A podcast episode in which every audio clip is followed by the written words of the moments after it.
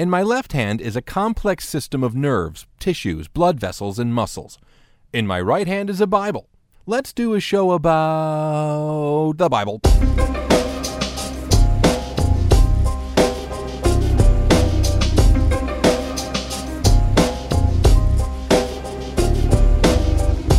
Hello and welcome to Book a Bible Podcast for everybody. I am Josh Way. This is the podcast where science meets the Bible, where we examine the content of the Bible through the lenses of history and literature.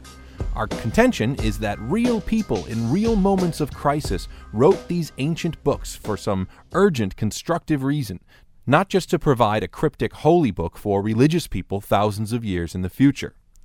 We are presently examining the exile literature of the Bible those texts born out of ancient Israel's devastating forced relocation to Babylon in the 5th century BCE. As we've already observed, the writing that came out of this period reflects the shock and desperation of the displaced people of Israel and Judah.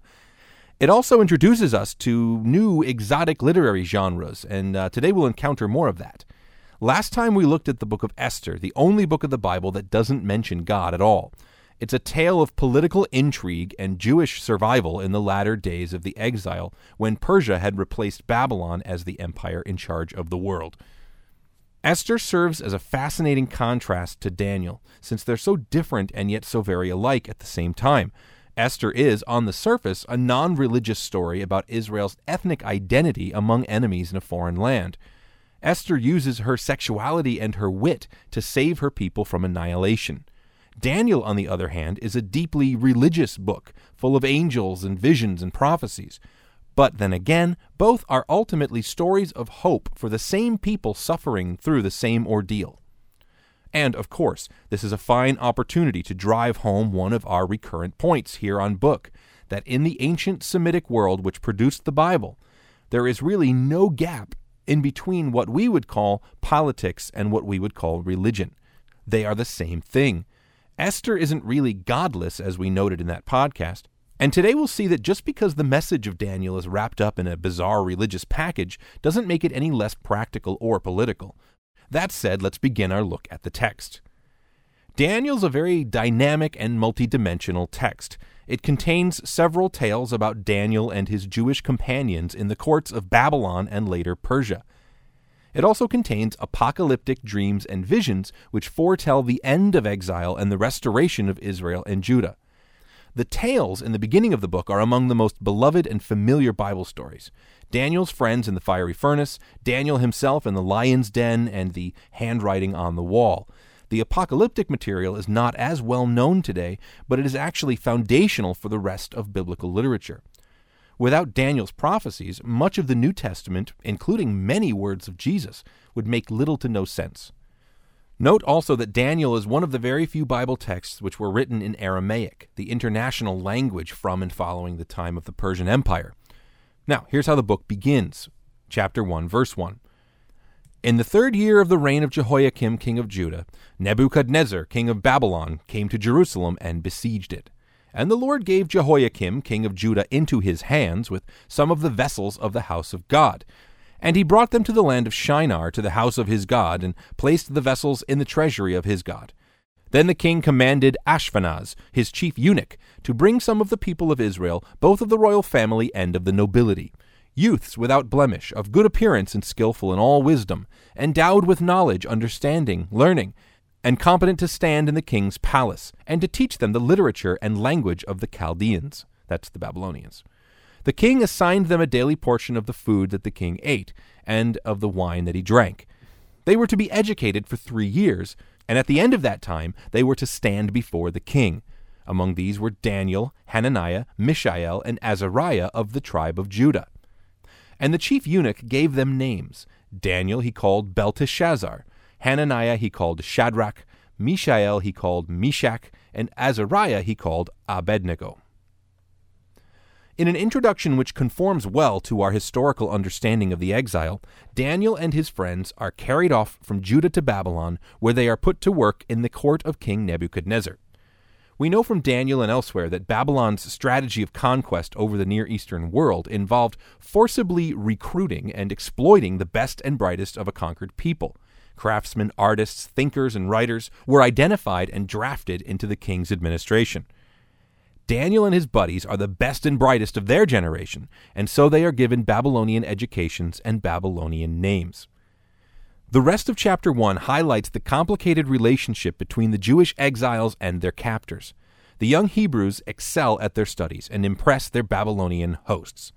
Yet they resolutely defy their masters when asked to participate in activities which conflict with their Jewish identity. The first of these conflicts involves food. Daniel and his friends refuse to eat the king's food, opting instead to eat vegetables and water. Now, it's unclear in the text exactly what about the Babylonian food is objectionable, but it certainly has something to do with Israel's many laws concerning clean and unclean foods or prohibitions against eating any animal that had been sacrificed to a foreign god. There's no serious consequence for this act of defiance, but it does establish a tension which will only grow louder as we move forward. For now, Daniel succeeds, is promoted, and, quote, has understanding in visions and dreams we are reminded, most certainly with the intention of the author, of Joseph in Egypt thousands of years earlier. In chapter 2, King Nebuchadnezzar has a bad dream. It troubles his spirit, and he demands that his magicians and wise men interpret it. And just to make certain that the interpretation is on the up and up, the interpreter must also reveal the dream.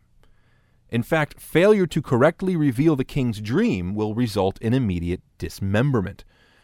When no one can meet the king's demand, an enraged Nebuchadnezzar orders that every wise man in Babylon, and that includes Daniel and his friends, be destroyed.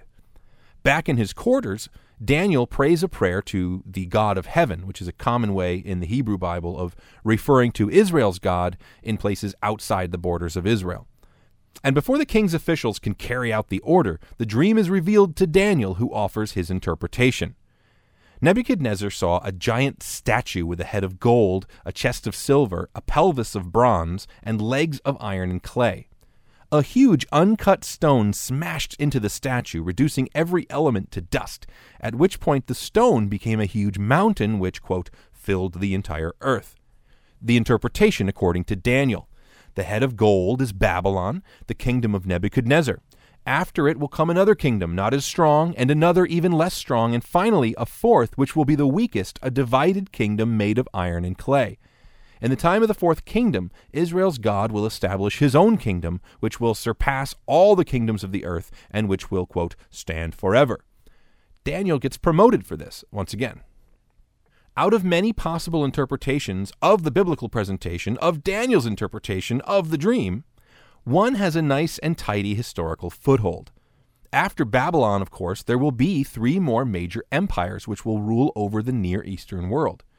Next will be the Medo Persian Empire within Daniel's lifetime, followed by Greece and then Rome. Not only is this interpretation historically tenable, it seems to have the support of the New Testament writers as well, with special attention to the kingdom of God motif. We'll look at that when we get there. But still, we should remain open minded and be slow to hitch our wagon to any easy peasy historical fulfillment of Bible prophecy. For the author's purposes here in Daniel, the dream interpretation accomplishes two things. It flatters Nebuchadnezzar by assuring him that his kingdom is the greatest of all these, while simultaneously offering hope to the conquered peoples that God will eventually deal with these kingdoms. Earthly power passes from throne to throne, but Israel's God, they believe, is the source of all power, and he will eventually take his world back from these emperors. This is the underlying message of everything that's to come in Daniel, and in the whole Bible for that matter. In chapter 3, Nebuchadnezzar erects a golden statue of himself. A little bit on the nose, but what are you going to do? The king decrees that everyone in the land should bow down and worship his image, and when Daniel's friends, Shadrach, Meshach, and Abednego, refuse to do so, they are dragged before Nebuchadnezzar and sentenced to be thrown alive into a large furnace. They politely but resolutely accept their sentence, saying this in verse 16 O Nebuchadnezzar, we have no need to answer you in this matter. If it be so, our God, whom we serve, is able to deliver us from the burning fiery furnace, and he will deliver us out of your hand, O king. But if not, be it known to you, O king, that we will not serve your gods or worship the golden image that you have set up. The king's henchmen throw the young Jews into the furnace, but instead of burning up, they are seen, quote, walking around in the midst of the fire, with a mysterious fourth figure who looks like a, quote, son of the gods. probably a Babylonian way of saying an angel. Nebuchadnezzar is impressed, so he gives the young men promotions and threatens death to anyone who speaks against them or Israel's God. One gets the sense that Nebuchadnezzar didn't take a bathroom break without decreeing that someone be potentially torn limb from limb. Chapter 4 is notable for a sudden change in the story's point of view. This is the only chapter in the book written as a personal, first person decree from Nebuchadnezzar. Verse 6 I, Nebuchadnezzar, was at ease in my house and prospering in my palace. I saw a dream that made me afraid. As I lay in bed, the fancies and visions of my head alarmed me. So I made a decree that all wise men of Babylon should be brought before me, that they might make known to me the interpretation of the dream. This time he goes right to Daniel and spills the beans on his scary dream. He saw a lush and beautiful tree reaching for the heavens, with branches full of birds and fruit to feed the beasts of the earth. But an angel descended from the sky and ordered the tree to be cut down, its leaves and fruit scattered, and its stump, quote, bound to the earth with iron and bronze. The stump was given the mind of a beast for seven seasons. Now, knowing the interpretation to be far less flattering than the previous dream, Daniel is hesitant, but the king insists. So Daniel explains that the tree is Nebuchadnezzar himself, with his power and dominion over so much of the earth, but heaven has decreed that the great emperor be chopped down, humiliated, made low, and reduced to the stature of an animal. A year later, this very fate befalls the king. As he stands on the roof of his palace regarding the vast reaches of his kingdom, this happens, verse 33. He was driven from among men and ate grass like an ox, and his body was wet with the dew of the sky, till his hair grew as long as eagle's feathers, and his nails were like birds' claws. After a time, Nebuchadnezzar regains his, quote, reason and splendor. But a point has been made. The glory enjoyed by emperors is fleeting and can be taken away at a moment's notice by one in a higher place of authority. A warning to the oppressor, but perhaps more important, a word of hope to the oppressed. Daniel chapter 5 features a new king, Belshazzar, the last king of Babylon. He only gets this one brief story in the Bible, but it's a doozy. As the king parties with thousands of his lords and concubines, he runs out of glassware and orders that the holy vessels stolen from the temple in Jerusalem be brought out of the treasury. As the party rages on, a human hand appears and writes Aramaic words on the wall of the chamber Mene, Mene, Tekel, Parsin. The words roughly translate as numbered, numbered, weighed, and divided. No one can interpret what this sequence of words might mean until, you guessed it, Daniel is on the scene. He explains. Verse 26 This is the interpretation of the matter. Mene, God has numbered the days of your kingdom and brought it to an end. Tekel, you have been weighed in the balances and found wanting. Peres, your kingdom is divided and given to the Medes and Persians. The message is Babylon is finished. The next empire will be here soon to divvy up what's left of your kingdom. The text tells us that Belshazzar died that very night, and King Darius the Mede inherited his kingdom. Daniel retains his high position in the new Medo Persian Empire until jealous colleagues plot against him.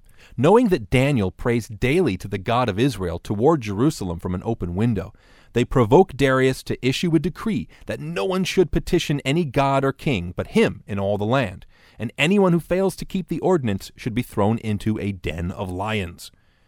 The king loves the idea, and Daniel is swiftly dragged before him as a traitor.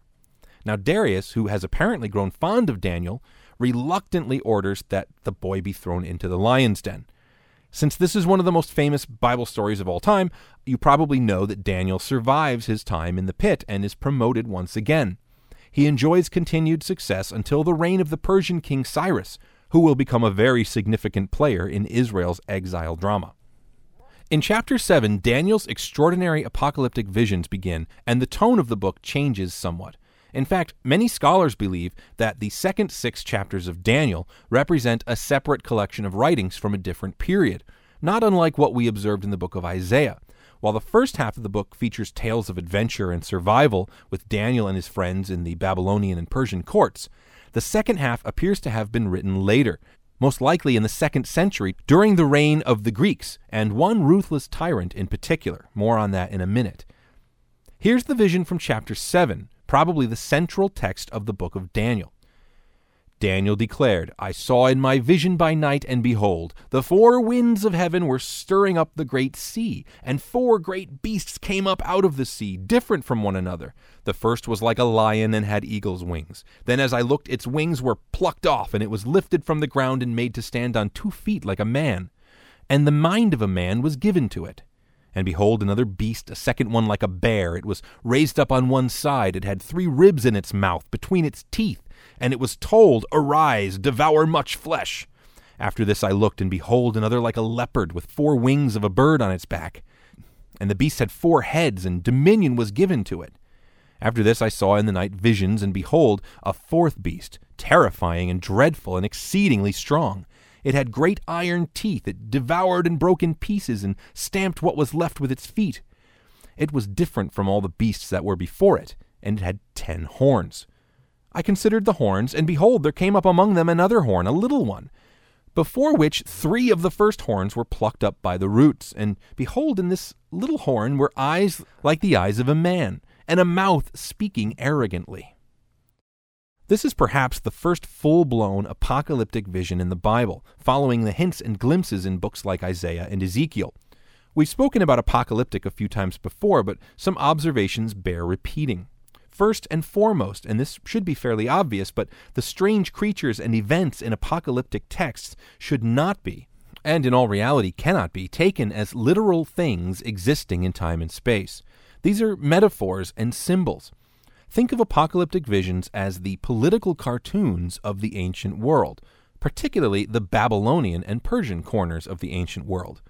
These are impossible hyperboles and caricatures meant to encapsulate and insinuate realities which could not be described using mundane language. Another important point of clarification when dealing with apocalyptic literature, and Bible prophecy in general for that matter, is that it is not always or necessarily about the future, that is, our future. While recent generations of mainly Christian interpreters have insisted that anything prophetic or visionary in the Bible must be talking about the end of the world, which is always just around the corner from us, it's much more fruitful and appropriate to consider the impact of these visions within the generations which produced them so long ago. Keep that in mind as we read on. Daniel sees a vision of four monsters climbing out of the sea. The sea, we remember, is identified in the ancient world with chaos and evil. Whatever these creatures are, there's something primal and wicked about them. They're like the snake in the garden story, some kind of force within creation which defies and threatens its order. One looks very much like a cherub, a creature from Akkadian mythology which looks like a lion with eagle's wings. A second monster resembles a bear and runs amuck eating people. The third is like a four headed leopard with wings, which is given dominion to wreak havoc on the earth, and the terrifying fourth monster almost defies description. It isn't compared to any animal, it's just a beast with iron teeth and ten horns on its head. When some of the horns are plucked out, a smaller one appears with a little face on it which proceeds to speak arrogantly. There is a complex system of tropes and symbolism at work in apocalyptic texts, and to be honest, we do not have a handle on all of it. Some things become obvious, though. Different animals represent different sorts of powers and qualities. Horns represent kingly dominion, and certain numbers bear certain meanings. Four seems to indicate totality, seven's the number of completeness, ten represents consolidated or formidable power, etc. We need not struggle to decipher every last clue, however, as an angel will tell Daniel the meaning of the vision later in the chapter.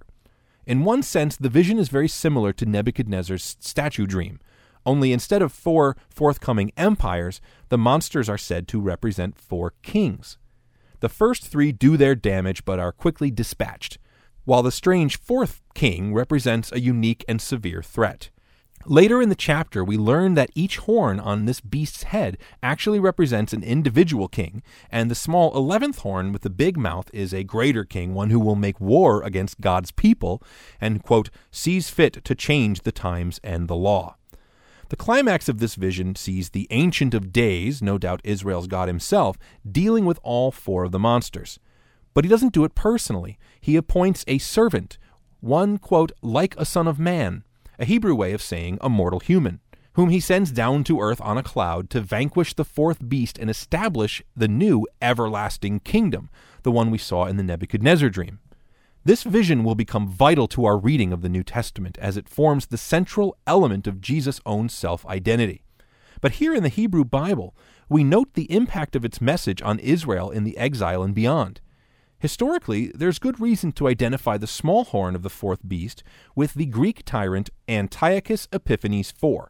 Of all the pagan kings to torture and oppress and annoy Israel and Judah, he was surely the most vindictive and ruthless. While Babylon and Persia each allowed some semblance of Jewish identity to survive conquest, Antiochus actively sought to stamp it out. He profaned the temple, made it impossible for Jews back in their homeland by decree of the Persian king Cyrus, spoiler alert, to practice the covenant law. He even forced Jewish martyrs to eat pork as they died. And so two prominent schools of interpretation have emerged regarding Daniel 7 an historical view, which sees it as a word of hope and perseverance for Jews suffering under Antiochus Epiphanes IV, and then a dispensational Christian view, which prefers to read any text like this as a prophecy about the end of the world and the so called Antichrist. Thankfully, this show is already running long, and we have neither the time nor inclination on book to solve such matters. Suffice to say, the big takeaways from Daniel 7 are the mysterious Son of Man figure and the ultimate and effortless victory of God over the oppressive regimes of the earth. Now, speaking of running low on time, let's take an abbreviated look at the rest of the book's contents. Chapter 8 is another vision, this time of a ram being trampled by a goat. The angel, now identified as Gabriel, tells Daniel that this is the king of Persia being trampled by the king of Greece, who will desecrate and profane the temple before being defeated himself. Consider the implications, by the way, of this very specific interpretation to our reading of chapter 7. The king of Greece here is actually explicitly mentioned. Though it's also worth noting that Daniel ends this chapter utterly confused, unable to comprehend what he has just seen, and he's told by the angel that it is for another time. Daniel 9 finds Daniel in the court of Darius the Mede reading the writings of Jeremiah, where he finds a prophecy that the exile will end after 70 years. That's Jeremiah 25:11. Daniel prays a long and reverent prayer to Israel's God, asking if these 70 years shouldn't have maybe expired by now. The angel Gabriel returns with good news and bad news. The exile will indeed end, but after seven times 70 years, or 490 years. As historical interpreters, we should be careful before we whip out our calculators and get to work. We need to remember the significance of these numbers, especially in terms of years and eras. For Israel, seven is the number associated with God and his own rhythm. He rested on the seventh day of creation, and so his people take a Sabbath on the seventh day. In that same vein, every seventh year in Israel was to be a Jubilee year, in which society was reset, debts forgiven, and slaves freed. Israel will come out of their exile, but only after a Jubilee of Jubilees, meaning in God's own good, perfect time. In chapters 10, 11, and 12, Daniel is working for Cyrus, the Persian king who will sign that order to allow the Jews to return home. Daniel sees a series of troubling visions narrated for him by another angel named Michael, which depict in more detail the struggles and conflicts between the kings of the earth from Daniel's present until, quote, the end. Again, some choose to interpret that phrase as a reference to the end of the space time world, while others see it as a reference to the end of the age, when the exile will be ended and God will reestablish his kingdom as promised. The final vision of Daniel sees a resurrection of, quote, many of the dead, both Israelites and their pagan oppressors, the former to the, quote, life of the coming age, and the latter to, quote, shame and contempt. Like everything else in the book, this is about the ultimate vindication of Israel for the ordeal that they are presently suffering. And that is the book of Daniel. Some say he's a character invented as a representative of faithful Jews throughout the various stages of the exile. Others insist that he was an especially blessed prophet, called to bring urgent words of hope to his suffering people in bondage. Either way, the dreams and visions of Daniel are biblical game changers in many respects, and will undergird our reading of the New Testament Gospels and the book of Revelation, another book which offers us a variety of interpretive possibilities. But that's down the road. For now, this has been Book, a Bible podcast for everyone, and I have been Josh Way. If you enjoyed this podcast, I encourage you to share it with your online friends and family. If you have any comments, questions, or constructive feedback, you can email me at book at joshway.com. You can also leave me a voicemail at 801 760 3013, and I'll try to answer it right here on the podcast. Read the book blog and find more content at book.joshway.com. That's it for me, Bible pals. I'll catch you next time.